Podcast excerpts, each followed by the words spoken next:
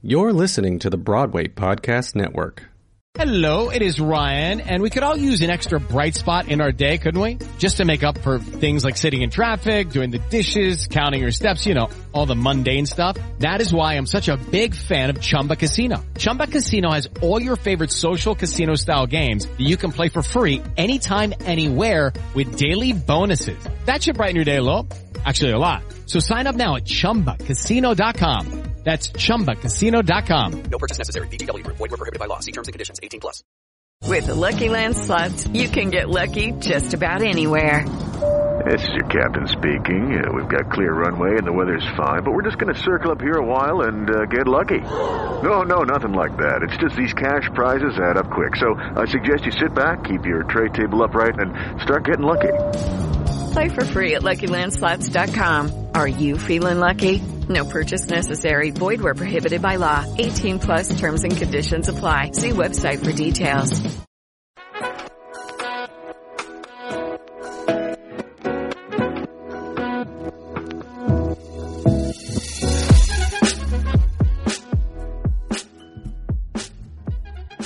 Hi, this is Diep Tran, I'm Jose Solis. and we're your token theater friends. People who love theater so much that I'm not entirely sure if I'm okay with political pundits using Evita memes. I mean, especially not when it's that person. Yeah. Yeah. Yeah. How, how did you feel about uh, the Lincoln Project's Evita, Trump Evita ad? Well, I mean, it was like clearly what he was going for. Because remember, like, it is so disturbing. We're living in the apocalypse. It's like dystopia. It's like the end of it's everything at once. Because Evita's one of his favorite musicals. You know that, right? Yes. Yeah. So I'm like, girl, has this is this what you have been going for all this time? I mean, with like the really like yeah, but also like the blonde. Do you think he went blonde for Evita? I'm like, come on. So I don't know how I feel about that to be honest, because I love Evita so much. And although Eva Peron herself, you know, I have problems, issues with Eva Peron and what she meant in terms of like, you know, like being friends with fascists and all of that. I love Evita, and there's nothing about this administration or about this man that I'm ever going to love. So I, I still don't know how I feel about any of that. Yeah. He's never going to be a gay icon. Fuck no. Unless he like I don't know, like grabbed all of us and like brainwashed us and tortured us and like forced us to like love him or something like that. Gross. I don't know, but no, God no. Oh my god, do you think like in 50 years someone's going to do an Evita revival and it's going to be Trump set? Ew. Because I feel like someone's going to try it if we're all still alive. Ew. I mean, Melania as one per God no. And what like Claudia Conway is gonna be Che? yeah. No, please God, save me, rescue me from that future. I don't. I don't. Yeah, I don't. I don't. I don't want it. I don't want that timeline. No. I feel like anything related to the Trump administration in 2020, like I don't want to see any media about that until I'm dead. There's that Showtime or Stars or whatever show that's already happening. That's like so gross. Did- You've seen that, right? No, I did see the the um the Michael Cohen show. Ew. Or was it Michael? Or, or Jeff Bridges is playing? Uh, no, no, no. Jeff Bridges is playing. Uh, oh my god! Oh my god! The FBI agent uh, who emails. No, who emails. no, mom. Jeff Daniels is playing Jeff Daniels. Comey. Okay. Yes. Okay. You're like sorry. a white Jeff.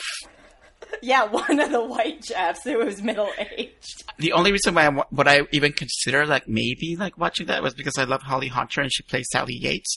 But I'm like, nope, I'm, I cannot, I cannot with this. So like, it's already happening. So the Evita Trumpita thing is gonna be happening at some point. Well, I look forward to seeing your version.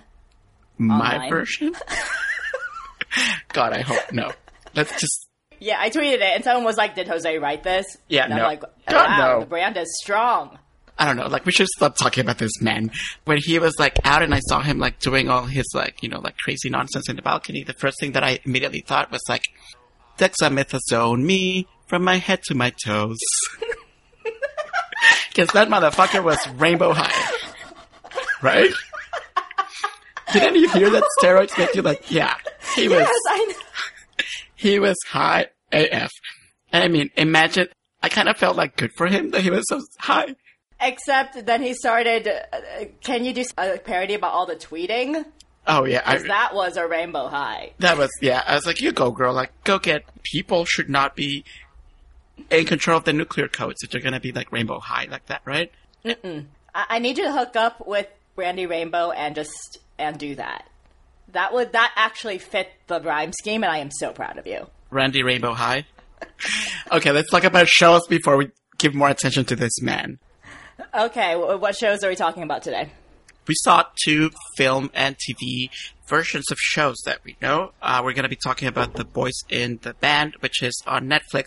And then we saw the Prime Video series, The Goes Wrong Show, which is a version of The Play That Goes Wrong.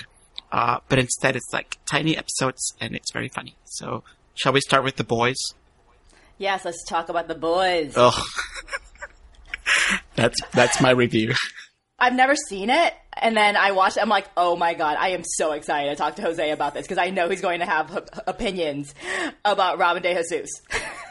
Give me all of your opinions. I have a really soft spot for Robin, and I was very glad. Didn't he get like Tony nominated for the Broadway version? Mm-hmm. He was in fact like the I don't know.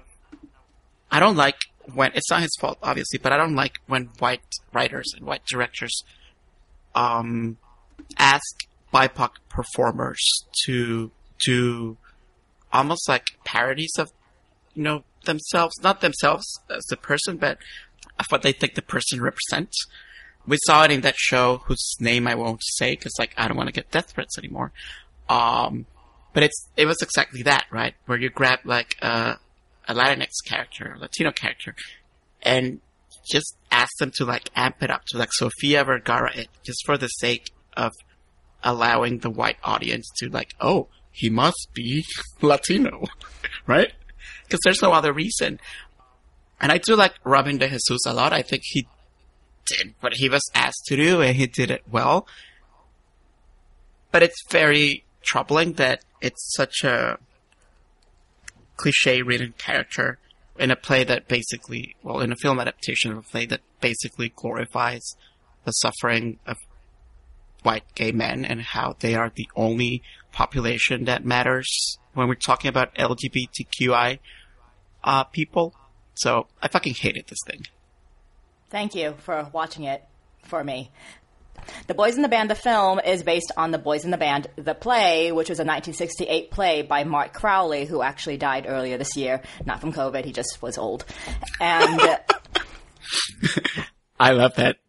and it was revolutionary for its time because it was one of the first mainstream portrayals of gay men and the double lives that they lead. And I believe it kind of fell out of favor with the LGBT community around the 70s and 80s with Stonewall. And then it got back into favor very recently with the 2018 Broadway revival. And then Ryan Murphy saw the Broadway revival and he produced it for Netflix. I was watching it and it's set in late 60s, early 70s. You know it's a period piece. As when I was watching it, I, I was like two minds about it. I was like, okay, I could see how these portrayals of these men at the time was was new. Like it was talking very candidly about how torturous it feels to not be your th- authentic self. And at the same time, I was just also wondering why am I watching this in 2020? What is there anything that this play is telling me right now? That Yeah, Ryan Murphy has compromise on Netflix. Otherwise, why are they letting him do all these things? That's it. Must be the only reason, right? There's nothing about this that is relevant right now. You think? I mean, do you think anything's right? I don't know. I, I'm not. I'm not. In, I'm not part of the. No, but I mean, but you're like a you're like an informed, smart audience member who knows actual gay people, gay men specifically in real life. This is not how, right? I mean, see, I, I'm not even making sense. I sound like Will from Will and Grace right now, just like. I could see that part about because you and I have always talked about how the gay community is really cruel to each other in terms of just the unrealistic body image expectations and just the machismo of it all. And so maybe that could be an angle. I don't know. You know what I think is an angle? How it's white gay men in like their 40s and 50s, which is the average age of like the cast in this, right? They insist on calling themselves boys. And I'm like, you stopped being boys like three decades ago. That's the only thing that I was like, this is relevant. the men, the actors in this uh, production, in this film version, are really handsome men, right? Why do they all look like? You remember that marionette, that creepy marionette from like the fifties? That uh, what was his name? Like Charlie something? It was like they all look really like plastic, and I don't like to comment on the appearance of actors, but don't they all look like they have too much makeup on? They look like they have too much face tune on. And that's probably because they're like playing really, really young men when none of the men in, you know, none of the actors are that age anymore. So it's very strange. It was almost like a perverse, like Sunset Boulevard kind of production for me. Like I saw Ryan Murphy like wanting to preserve this piece that's no longer relevant and like, what's that thing where you preserve things? Like that bug from Amber? Yes, from Jurassic Park. It's kind of like that. It's wanting to preserve this piece that's no longer relevant by even, I don't know, making it even like look terrible and like look like it's been polished too much. I was like, Zachary Quinto, you have not been 30 for like a hundred years. Like, who are you kidding? Yeah, it's it's around the 32nd birthday of one of the characters, played by Zachary Quinto, who they say is ugly, but then you're just like, it's Zachary Quinto. That is not believable, even if you put a really bad wig on him. Yes, we have seen his abs and he's 43, so he stopped being 32 even a decade ago. It's so nice though. It's, you rarely see men playing younger. Well, yeah, I know, right? If white gay men love commenting on the looks of female actors, I guess we're allowed to say how terrible everyone looked in this movie. Except for Robin. Robin looked gorgeous. Yeah, yeah. Robin and uh, oh my god, who who who is the black actor? I forgot his name. It's so white.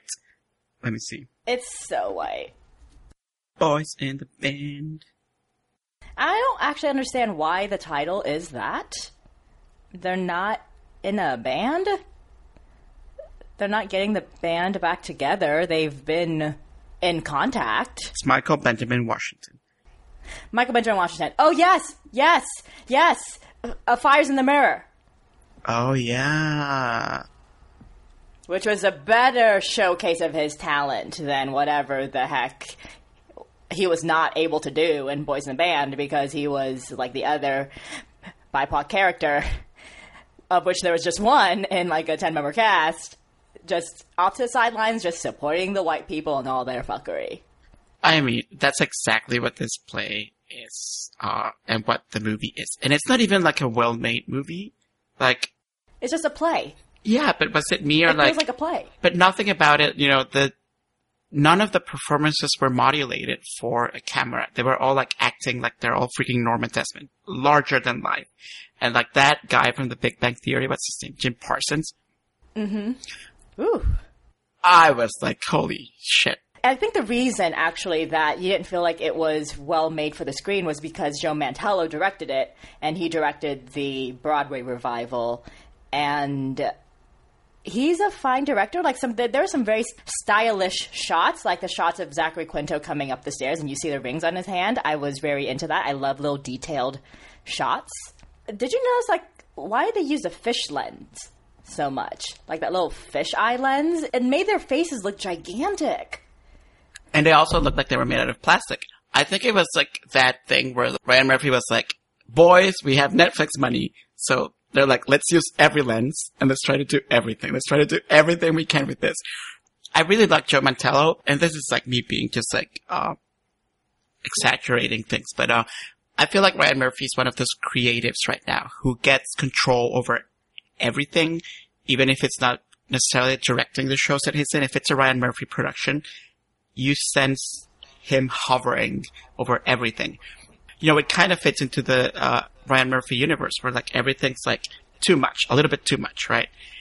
And I fear that maybe he had too much of a say in what Joe Mantello wanted to do because like the performances, you know, those performances kind of work on stage, but they definitely don't work on film anymore.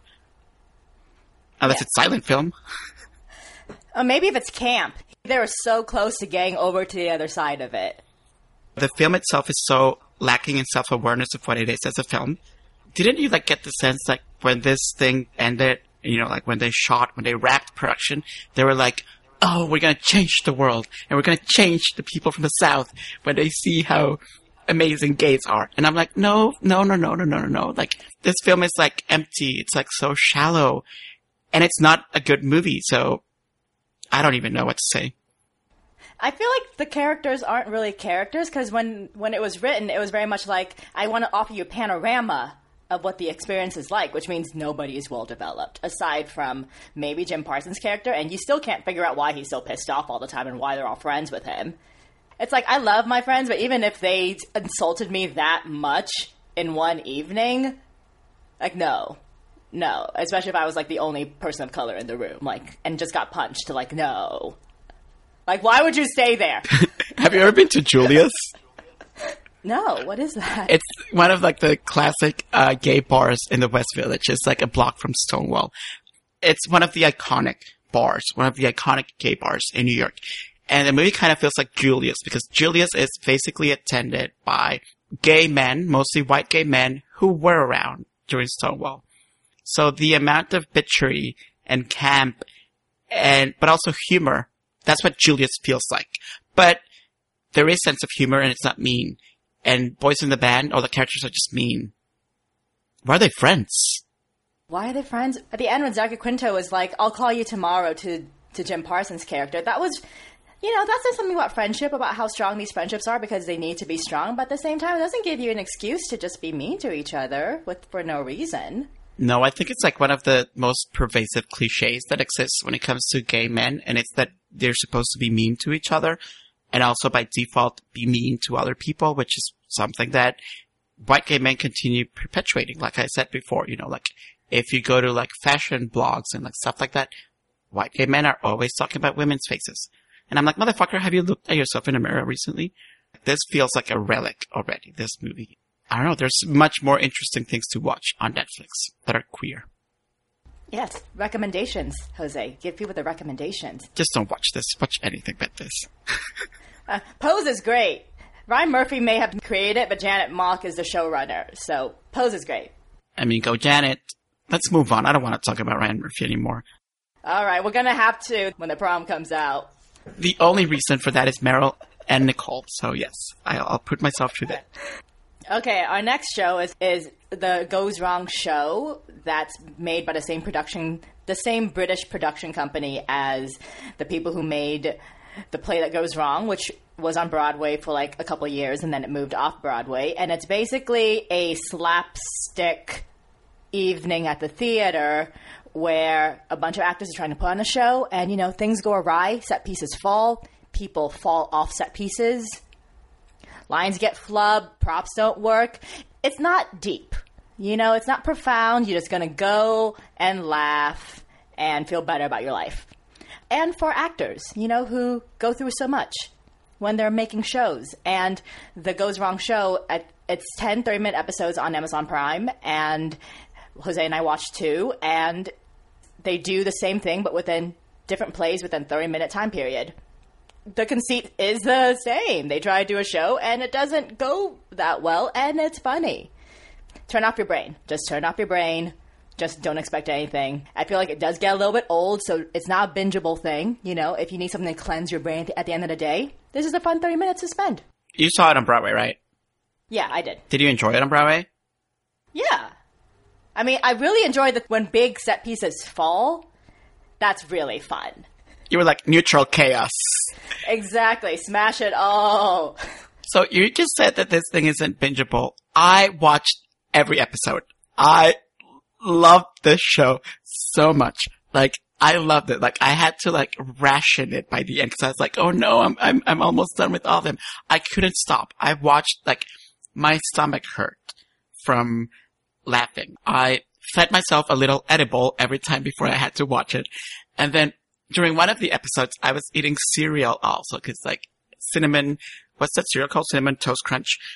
Yeah, came up with like a churro version and it's like my favorite thing in the world right now. So I filled a bowl with those and like some oat milk and I almost choked. I'm not kidding. I almost choked because I was laughing so much, so hard from watching this. I thought it was absolutely genius and I couldn't stop because it's like, I love the fact that it's a series, yes, and it's self- self-contained episodes, but the troupe in the actual show, it's like so meta because it's like actors playing actors playing characters. So the actors as characters, you kind of become familiar because they each have their thing. You know, there's this woman who's always like looking at the, ca- you know, like at the audience and like throwing those like come hither looks. There's this guy who I loved so much who's like always like, he lives for the applause, like go Lady Gaga. And like whenever like someone like cheers, he does the same thing over and over and over again. And I found it so endearing. And there's this like really hot like prop guy who's always like just like Oh, yeah. walking. It's like splashing water or like accidentally hitting people. it reminded me a lot of like Benny Hill and like Monty Python. I just found it so delicious. It was so refreshing. And like you said at the beginning, it really made me miss live theater because it's one of those, the show will go on kind of thing where it's like, oh my God, which episodes did you watch? Oh, I watched the first and the second episode. So it was the, was it the one about like the Nazis and the one about, Yeah, yeah. The horror, the the lodge. oh my God, you need to go watch. I mean, maybe you don't need to, but maybe, I don't know if you're dad because like it felt like a very dad show to me. it's such a dad show. Yeah, like I told my father, like you need to watch this right now. You need to watch or have your dad watch the um like the law show, like the jury episode, and also one called Ninety Degrees, uh, which is supposed to be set in this like you know like southern. So it's like the Brits doing like American southern accents. It's called Ninety Oh my Degrees. God. Yeah, and it's supposed to be this like wet, like moist southern drama about like a dad dying. It's like very Tennessee Williams but it's like just to give you an idea of the kind of humor that they're going for here. At the beginning of the show, in like a very like, I'm Laura Linney and this is PBS masterpiece. The director comes out and tells the audience, you know, like we're about to see a play, and this is what the play's about. But he also lets people know that something went wrong even before the play started. And in the case of 90 Degrees, for instance, he tells people that the set designers read the name of the show and assumed that the sets were supposed to be built at 90 degrees.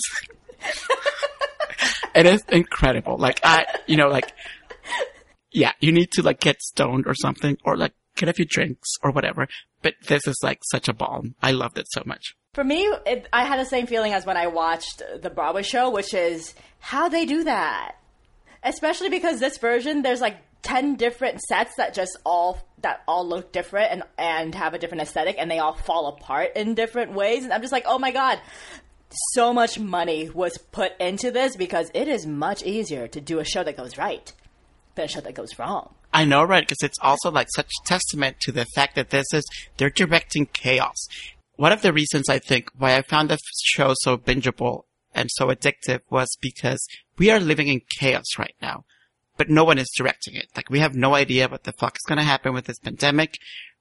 You know, the nuclear codes were given to like a mad person. No one's in control. So the fact that I was watching chaos that was controlled and that was directed by someone and that was done with care and appreciation for the craft of theater, of filmmaking and of television actually gave me such relief. I was like, I wish the people who are directing this show were directing the world right now. Oh my god, would you want to see them do a version of this presidency? God, no, don't fuck that presidency. I do, however, want to see them do a version of Evita. And then she falls off the balcony. and play over.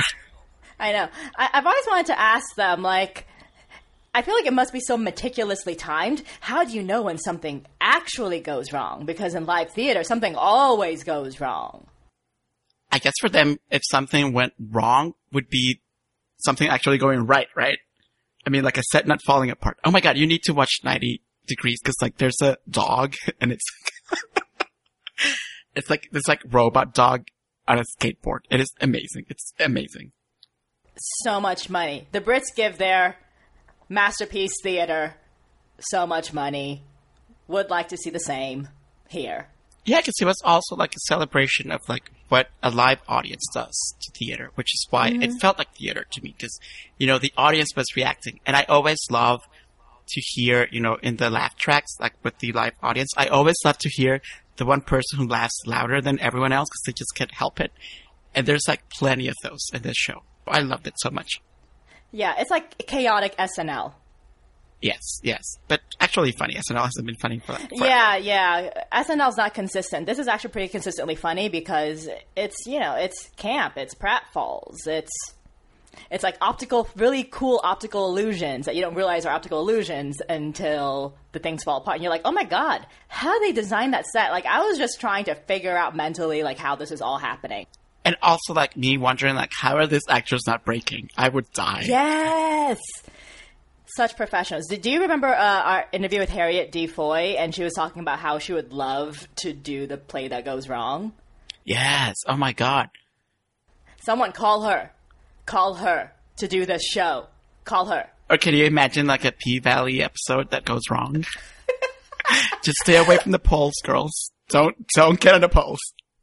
Yeah, don't do acrobatics on the pole. They're not stable. It's like so funny because like I was watching it. and I remember this one time that I I interviewed Isabelle Huppert. I always want to ask actors this question. I always forget to ask, and I was like, "What do you do when you need to like sneeze or yawn?" so Isabelle Huppert was telling me the adrenaline usually prevents you from that, like, cause you're like so in the moment that you can't help it. But then she was playing, I think it was, uh, Mary, Queen of Scots or something in Paris last year. And she sneezed when the curtain went up and someone in the front row went like, bless you. I, you know, I love when shows go well, but it's such testament to why I miss theater so much, you know, li- live theater so much and like being there so much that that whole thing of being in community and laughing with someone and multiplying that with like lots of people made me um wish that we were in pre-March times more than You, you can try to be an audience member on SNL. They're paying them now. oh god no I would no I want to laugh I don't want to go to SNL You might see Jim Carrey play Joe Biden. All right. Well, if you want to watch the She Goes Wrong show, it is now available on Amazon Prime. Get high, get drunk, binge it. Yeah. Have a laugh. And uh, who did we interview today? Our guests today are Eva Noblesada and Lea Salonga, who are starring in the new film Yellow Rose, which is about a Filipino American young woman played by Eva, who finds out her mom uh, is undocumented, and when her mom is sent to like prison because this is how this country works, she must find a way to survive and thrive. And she also happens to be very talented and dreams of becoming a country musician. So we talked to Eva and Lea. Oh my god, like I love them both so much. We talked to Eva and Lea about a bunch of stuff, including the movie, obviously, and video games, and what they have been up to during quarantine. Yeah, so let's go to that interview. Lea Salonga and Eva Noblesada, thank you so much for, for joining us. I was so excited when I saw that the two of you were in Yellow Rose, mostly because I had a very nerdy question to ask you, and it's like every when I've interviewed when I've interviewed you separately, I'm obsessed with the fact that you play video games together and that you're like both huge video game nerds. So I mean, can we start talking about that? Like, have you been playing a bunch of video games in quarantine? I mean, Oh, okay, you first. I will say I've never actually had the opportunity to play with you. Like actually, like I have a controller, you have a controller. We're having a great time. A bottle of wine's open. We're playing something. I've never had that. It actually sounds a lot of fun, but no, I haven't been playing much in quarantine just because I've been trying to do everything I can to stay sane and to make take money from people who have a lot of it. Good plan. Good plan. Thank you. Um, in quarantine, what have I played? I've played a little bit of Assassin's Creed Odyssey, which is incredible. Um, I've played Kingdom Hearts, which is really cute. It's like playing Final Fantasy with Disney characters. And then there's Final Fantasy VII, which is a remake of a previous Final Fantasy game, but because the technology has advanced so far since the original Final Fantasy VII was produced, stuff has changed. The, the story arc pretty much remains the same, but now all the bells and whistles are just like jacked up. And there are a few more additional elements to it that take advantage of the tech.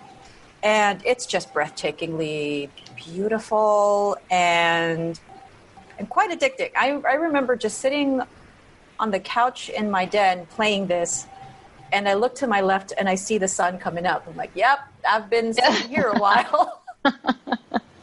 yeah, it get you get really obsessed really really fast, and the characters are actually very fully developed.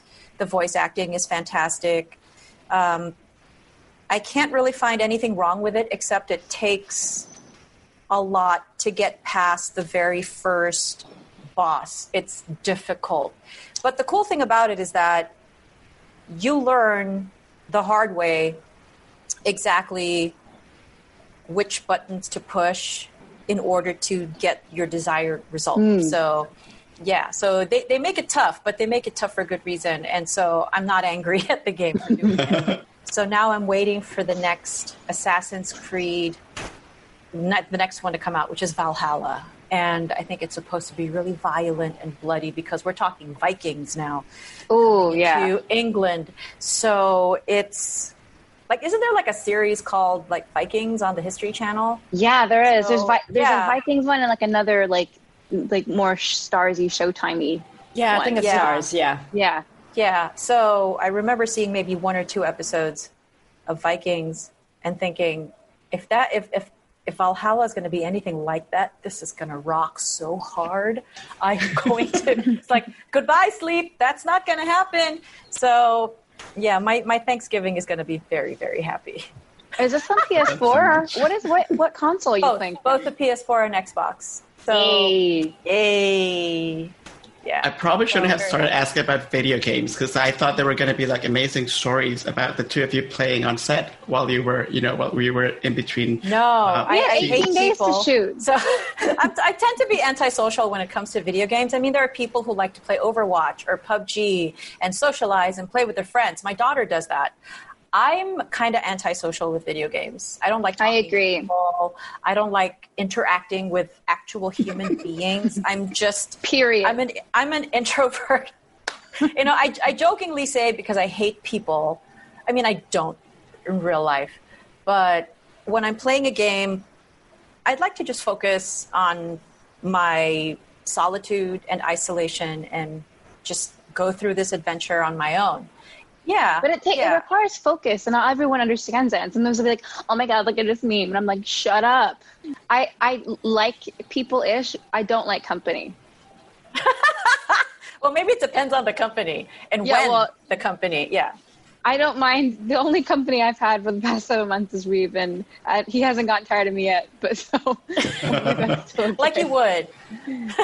he could. He probably is. He just not telling me. I, I don't think so. But yeah, that'd be cool. I have to download GTA and Tomb Raider because I'm playing Call of Duty. The last time I played it was like four months ago because I got really stressed. I was like, I need to hit, hit a Nazi. But I got, but I got, I got really stressed. But it, I need to download those two other games, and I, I kind of want to get Guitar Hero just because I'm feeling crazy. You Yeah, know, what I mean? it's just? I don't know. I just, I, I just know that I'll buy the guitar. I'll have one really fun night, and then I'll see the guitar and get very annoyed because I live with an actual musician, and the fact that I'm playing that kind of guitar and having like it in a It'll corner. be, it'll be hilarious because I know some guitar players that have played Guitar Hero and they all they're horrible and at one it. of them has says it's actually harder playing Guitar Hero than the actual guitar. wow. So he, he was like, So- okay, Make Reeve Carney play Guitar Hero. Can I actually? We that did that one. actually would be something. That would be online content I would want to watch. I just want to don't see wanna- how he's able to negotiate that. that would actually be very funny. But I should probably try that. I'll have it be a surprise. Oh my god, I'm. It, it comforts me so much to hear both of you say that you're introverts because I'm the same way. Where I tell when I tell people I'm a journalist and I'm also an introvert, they're very surprised because my job is talking Why? to people. Because, but I actually don't like being around actual people in my real life, which makes quarantine a really great experience for me. Actually, I know. I'm like, yay, isolation, solitude. I know. It, it seems it seems like a very wrong thing to say, and and you know that my quarantine experience has actually been quite invigorating and educational and lovely and quiet and restful. And hmm. there are a lot of people who can't relate to to how I'm dealing with it. I'm like, it's okay. Everybody will have their own quarantine experience. Everybody's going to have everybody's going to have their own takeaway from this. Some people are going to thrive in isolation. My daughter is the same as me, and she's doing online schooling. Hmm. And she's happy because she gets to distance herself from teenage drama.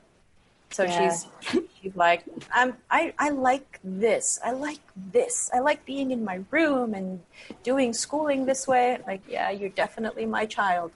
Um, yeah, you're definitely my kid. She loves video games. She loves to sing. She loves musical theater. Uh, a lot of kids her age are listening to pop music.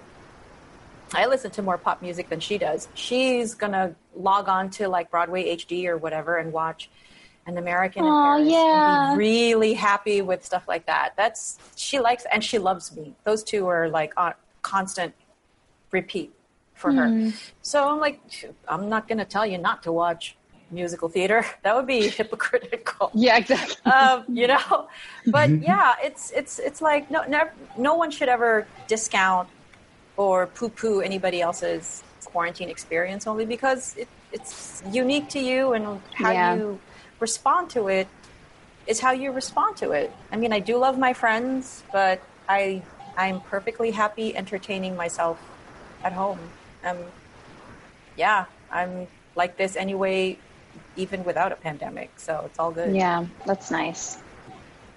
One of the biggest, uh, well, one of the saddest things for me this during this whole time has been the fact that I won't get to see both of you on the big screen because you were both luminous in in the film.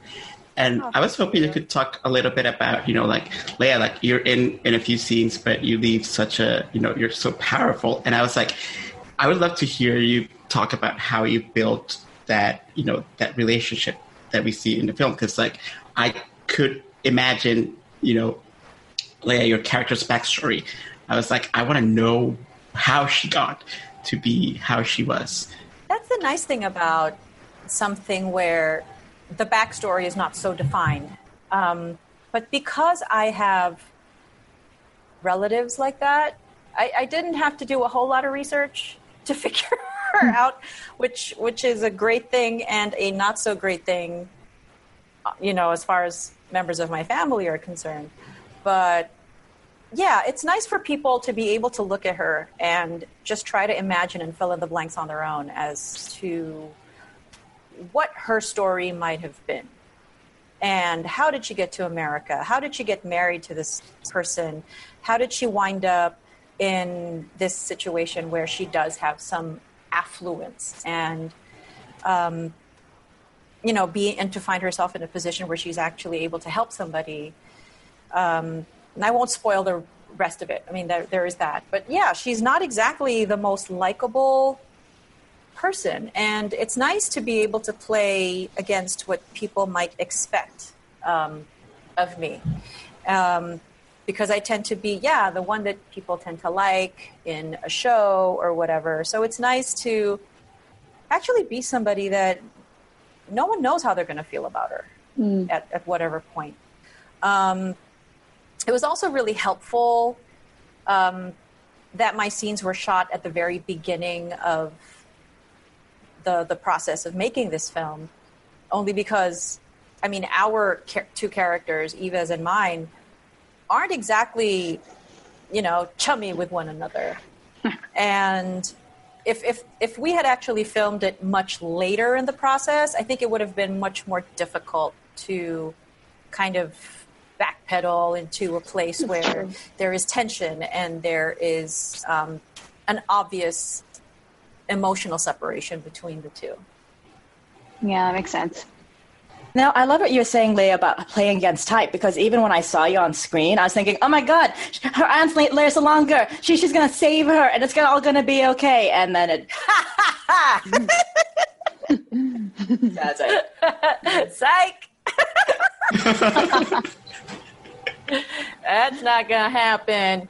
Yeah, but I'm actually really curious about, like, because the two of you play Filipino Americans so rarely on stage or on screen, mm-hmm. and the movie talks so much about and, and especially within the in- interactions between the two of you, about class within the community, the Filipino American community, about like the division between undocumented and those who are citizens.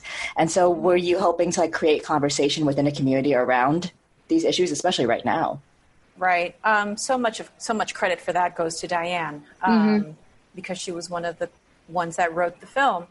And if conversations start coming up as a result of watching this, if if people see what's happening and find themselves relating to the people and the situations, then then I guess all of us as a collective part, you know, and part of this movie will have done something good if Yeah. it sparks that. But I think I think any Filipino American will have been witness to that kind of classism within the community.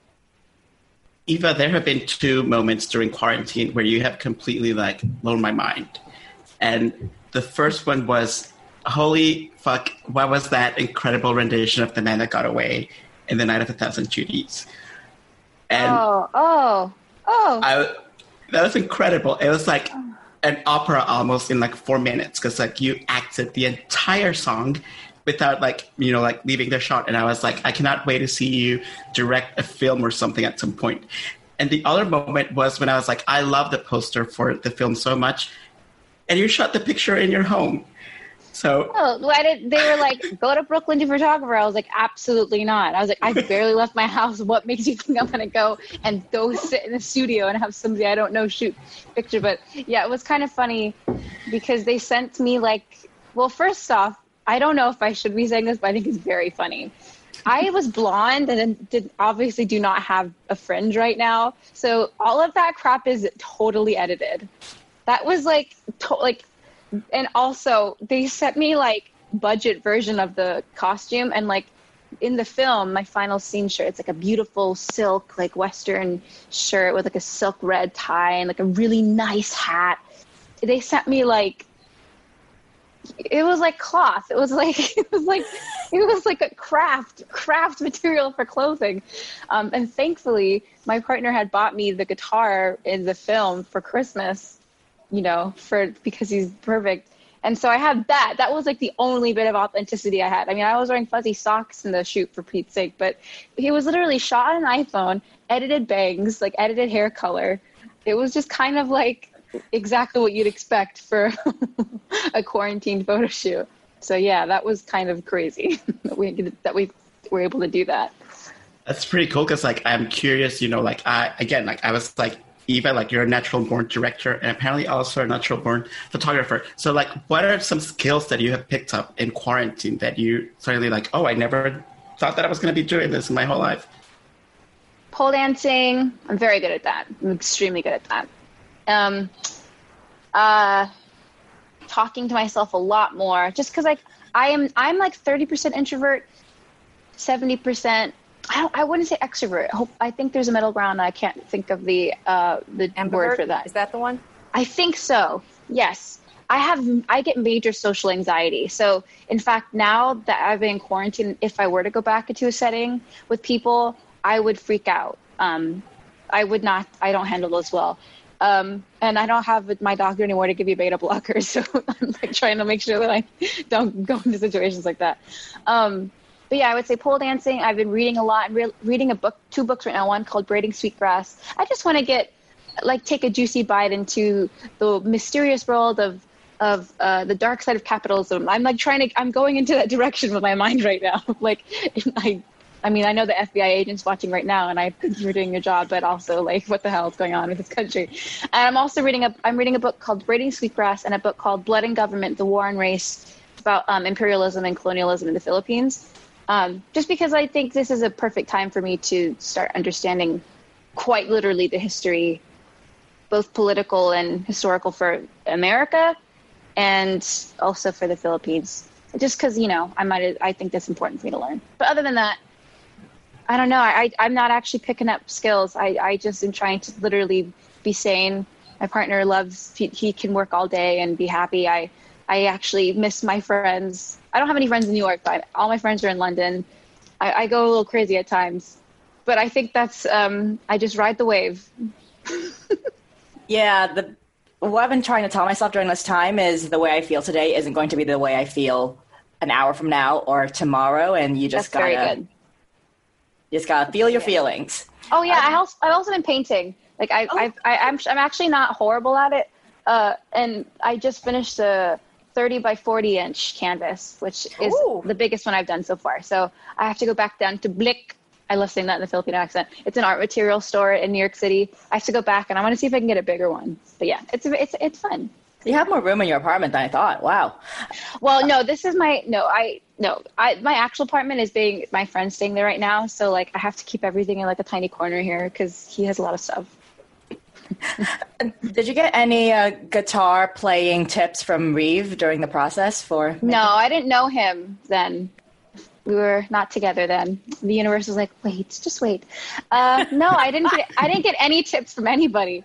I literally went back in, and it sounded like shit. To be honest with you, like the first day of filming, we did a scene where I have to play the guitar for Diane's daughter, who plays Lea's daughter in the film, and that was terrifying. Like I haven't played guitar in front of anybody in literally eight years, and then you're telling me to play in front of a child and like keep her entertained. That's kind of like, kind of fucked up. Like, why would you ask me to do that? Like, because you know that she's gonna be like, that's horrible. I don't know, because she's very outspoken, that little girl, and I love her very much. But she would easily be like, why are you doing this? But yeah, I was very bad. I'm really curious. You know, fingers crossed, someday we'll all be able to gather and go see a show again. And I wonder when the time comes for theaters to reopen all over the world, are you looking forward more to being in a show or to seeing a show?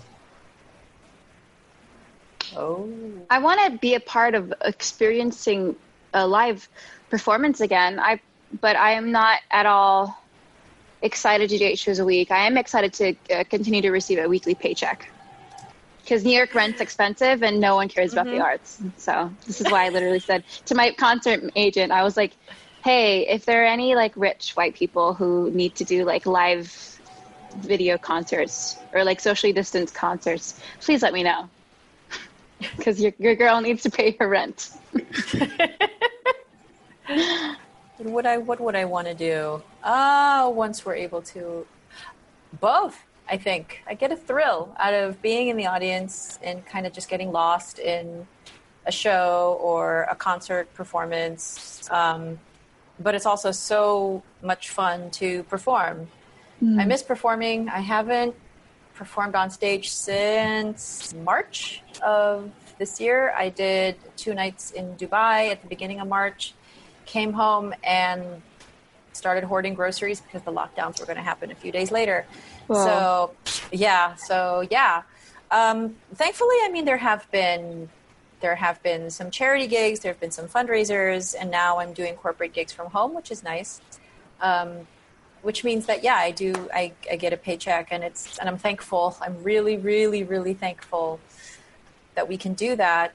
The experience isn't quite the same uh, as being in a room, whichever side of of you know of that orchestra pit you're on, whether you're in the audience or on stage. If there's nothing like being in a room and sharing like a heartbeat with however many people in an audience, and that's just something so unique and special.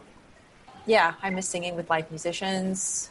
Just miss the adrenaline rush of you know of that downbeat of an overture and then stepping out and feeling ironically that so many eyes are on you but it still feels like the safest place to be. Totally. it's yeah. So that's i miss that. Because right now singing in my living room into my iphone i mean it's nice but it's not the most ideal uh, situation but i'm i'm grateful that i can sing at all and Yeah. be able to still entertain people virtual concerts are weird. I've done four, four now, three of them at Birdland, and it's just so weird because you're just like you you have a set for like 50 minutes, and I'm with my pianist, so I've been doing this for, for, for like three, four years, our, our cabaret show together, and you Right. sing, and then you're so used to like making conversation with the audience or like do like making a joke Yeah. and them laughing and then you know it, it just feels more natural but now it's just weird and I, I watched back the first one i did and i was just like the first time i did the end of the song i was like i was like wow this is fucking awkward i was like thank you so much for your applause thank you and i it was i i could see i was like i'm very i'm trying to navigate like how to like Yeah. what to do. It's very strange. It's hard, but here's the thing. I have watched a couple of online concerts and they know that their people are applauding for them because I'm in my pajamas. I'm I've got my laptop like on my bed. I'm cross-legged. I'm watching and I'm cheering like crazy, like a crazy person by myself. So I think knowing that that is what the response is going to be, and I mean, they're not going to tune into you if they're not going to respond Totally. or know that, or if, if they're like, nah, this is not even going to be my cup of tea, they won't even bother. But if there's a viewer that tunes in to watch you, I think you can trust that there, there is going to be a definite reaction and some sort of connection. So Yeah. so yeah, me on my bed knowing I'm going, wow, this is amazing. and I'm clapping and I'm screaming and even though I'm by myself, knowing that that's exactly how I'm going to react when I see an artist that I love. Yeah. So I just have to. So when it's my turn to be to shoot myself and do an online thing, if there's somebody tuning in, I have to trust that that's what the audience is going to do. So hmm. knowing that, it's it's comforting knowing that that's what's going to happen. Yeah, that's nice. That's a nice thought. I do miss clapping for people, though, just to, as an audience member, I just want to Yeah, show with- my with other- appreciation. with other people. Yeah. Cool. I wish they turn on the Zoom screens at the at the end of those and just be like, oh, here are all the people who are just watching you. Here, here's, some, here's some applause. Yeah, there was one gig I did that did that exactly that. Um, and you could so you could actually like turn on your microphones and clap, and then it's it, it felt incredible because Aw, there's a that's lot cool. of people. So yeah, so if they could do that at the end of like every concert or every streaming experience that you do, then that might actually help Yeah. because then you have an idea of just who's out there and how appreciative they are, which then makes the artist appreciate the process even more. It doesn't feel like you're performing in a vacuum. Yes. Uh, would you like to invite our viewers and our listeners to watch Yellow Rose on October 9th and plug anything and everything you have going on from here until, you know, the end of the year at least? Okay, Eva, go. Uh, I have a podcast. This is what you mean, correct? You sing plug. Okay. I have a podcast called The Amarillo Project. It's on Apple Podcasts and Spotify. Uh, season two, our theme of season two will be announced in a week. And also, I'm on socials. I'm on Instagram under Olivia Maria and Twitter, and Eva Noblezada. Other than that, I have nothing going on. We're very close to Christmas, you guys, and it's the it's the, the time of year where the line between the living and the dead is the thinnest. So please stop playing with Ouija board. That's not funny. You're really gonna get possessed. Gotta stop doing that. Okay. Um, to everybody watching, please come and see our film Yellow Rose. We open on October the 9th. Uh, please go to goldopen.com and there should be links and a lot of buttons to lead you to uh, how you can buy tickets and you can even buy private screenings for, or larger groups.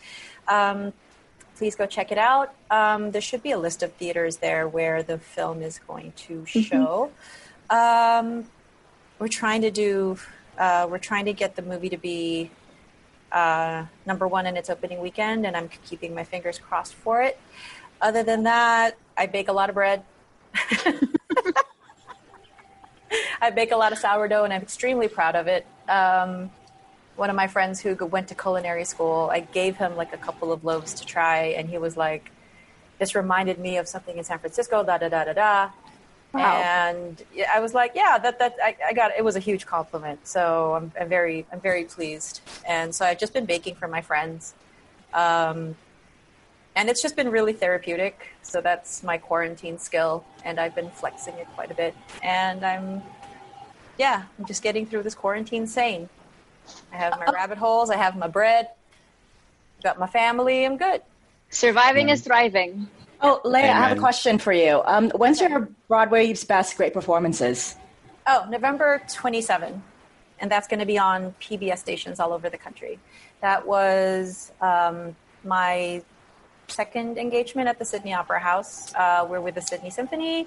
My brother, Gerard Salonga, is our conductor. And that was just such a good time. It's There's so much musical theater and also a lot of pop music. and I try my hand at singing some golden age stuff that's normally not in my voice, but it's like, what the hell? Let's just do it.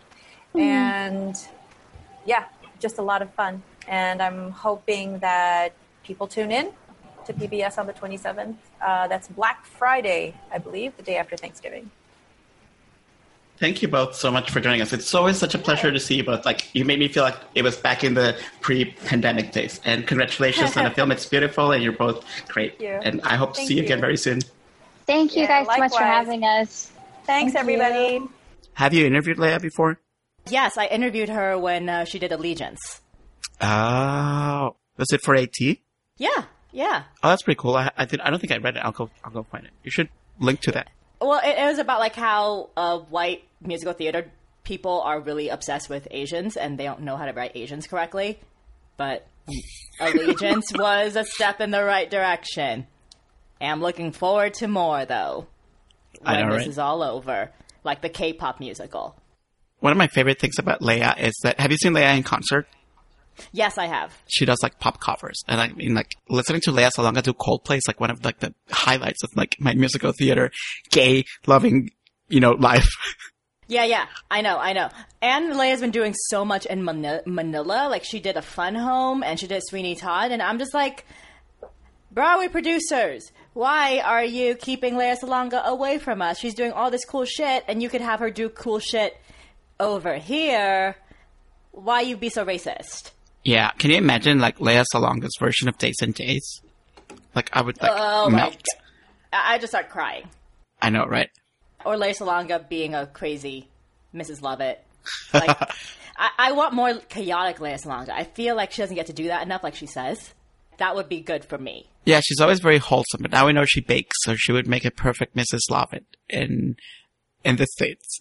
Thank you, Eva and Lea. Yellow Rose is out on October 9th, and it has original songs. Can you imagine, like, if Eva had to perform at the Zoom Oscars next year? She'd kill it because her home videos are shot very well, but would like to see Eva again in person. Yeah, me too. I do appreciate because this is her first film, and now people can see how good she is. You know, just like her face is just so expressive, and I don't think I've ever really appreciated before because I'm always seeing her like from ten feet away. Oh yeah, she's astonishing. Like her voice is like incredible, but like her face is like wow.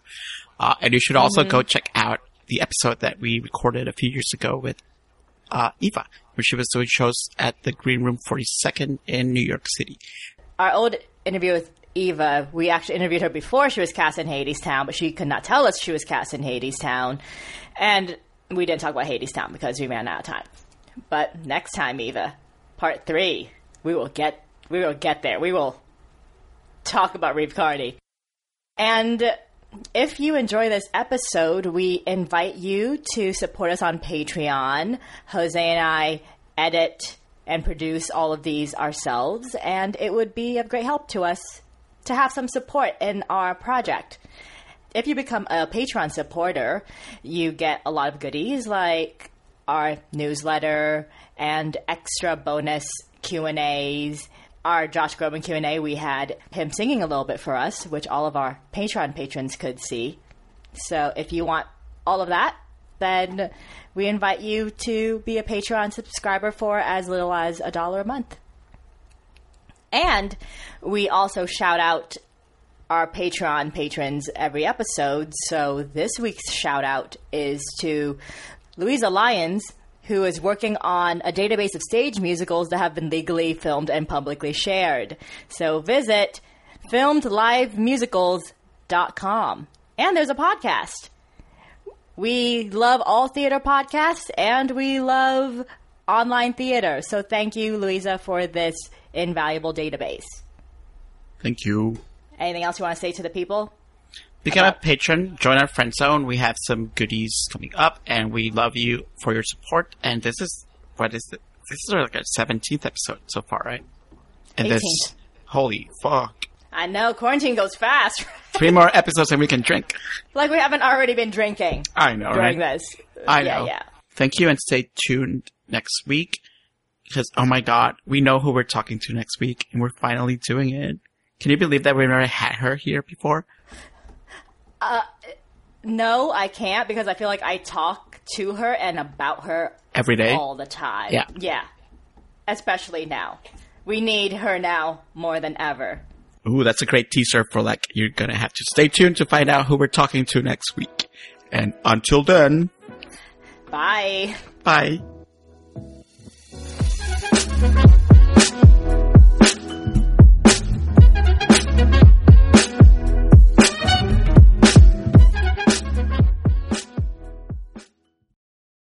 Hey, it's Leslie Odom Jr. here on the Broadway Podcast Network to tell you about the Rise Theater Directory, a program of Maestra Music. Rise is a national online resource designed to connect and empower backstage and administrative and creative theater professionals from underrepresented backgrounds. If you work or aspire to work in the theater community, this can help you find your next project. And if you hire theater professionals, search the Rise Theater Directory to find your next team. Create your profile now and get more information by visiting risetheater.org. That's theater with an R-E, R-I-S-E, T-H-E-A-T-R-E dot org because only together we rise. Judy was boring. Hello. Then Judy discovered ChumbaCasino.com. It's my little escape. Now Judy's the life of the party. Oh, baby, Mama's bringing home the bacon. Whoa, take it easy, Judy. The Chumba life is for everybody. So go to ChumbaCasino.com and play over 100 casino-style games. Join today and play for free for your chance to redeem some serious prizes. ChumbaCasino.com. No purchase necessary. Void where prohibited by law. 18 plus terms and conditions apply. See website for details.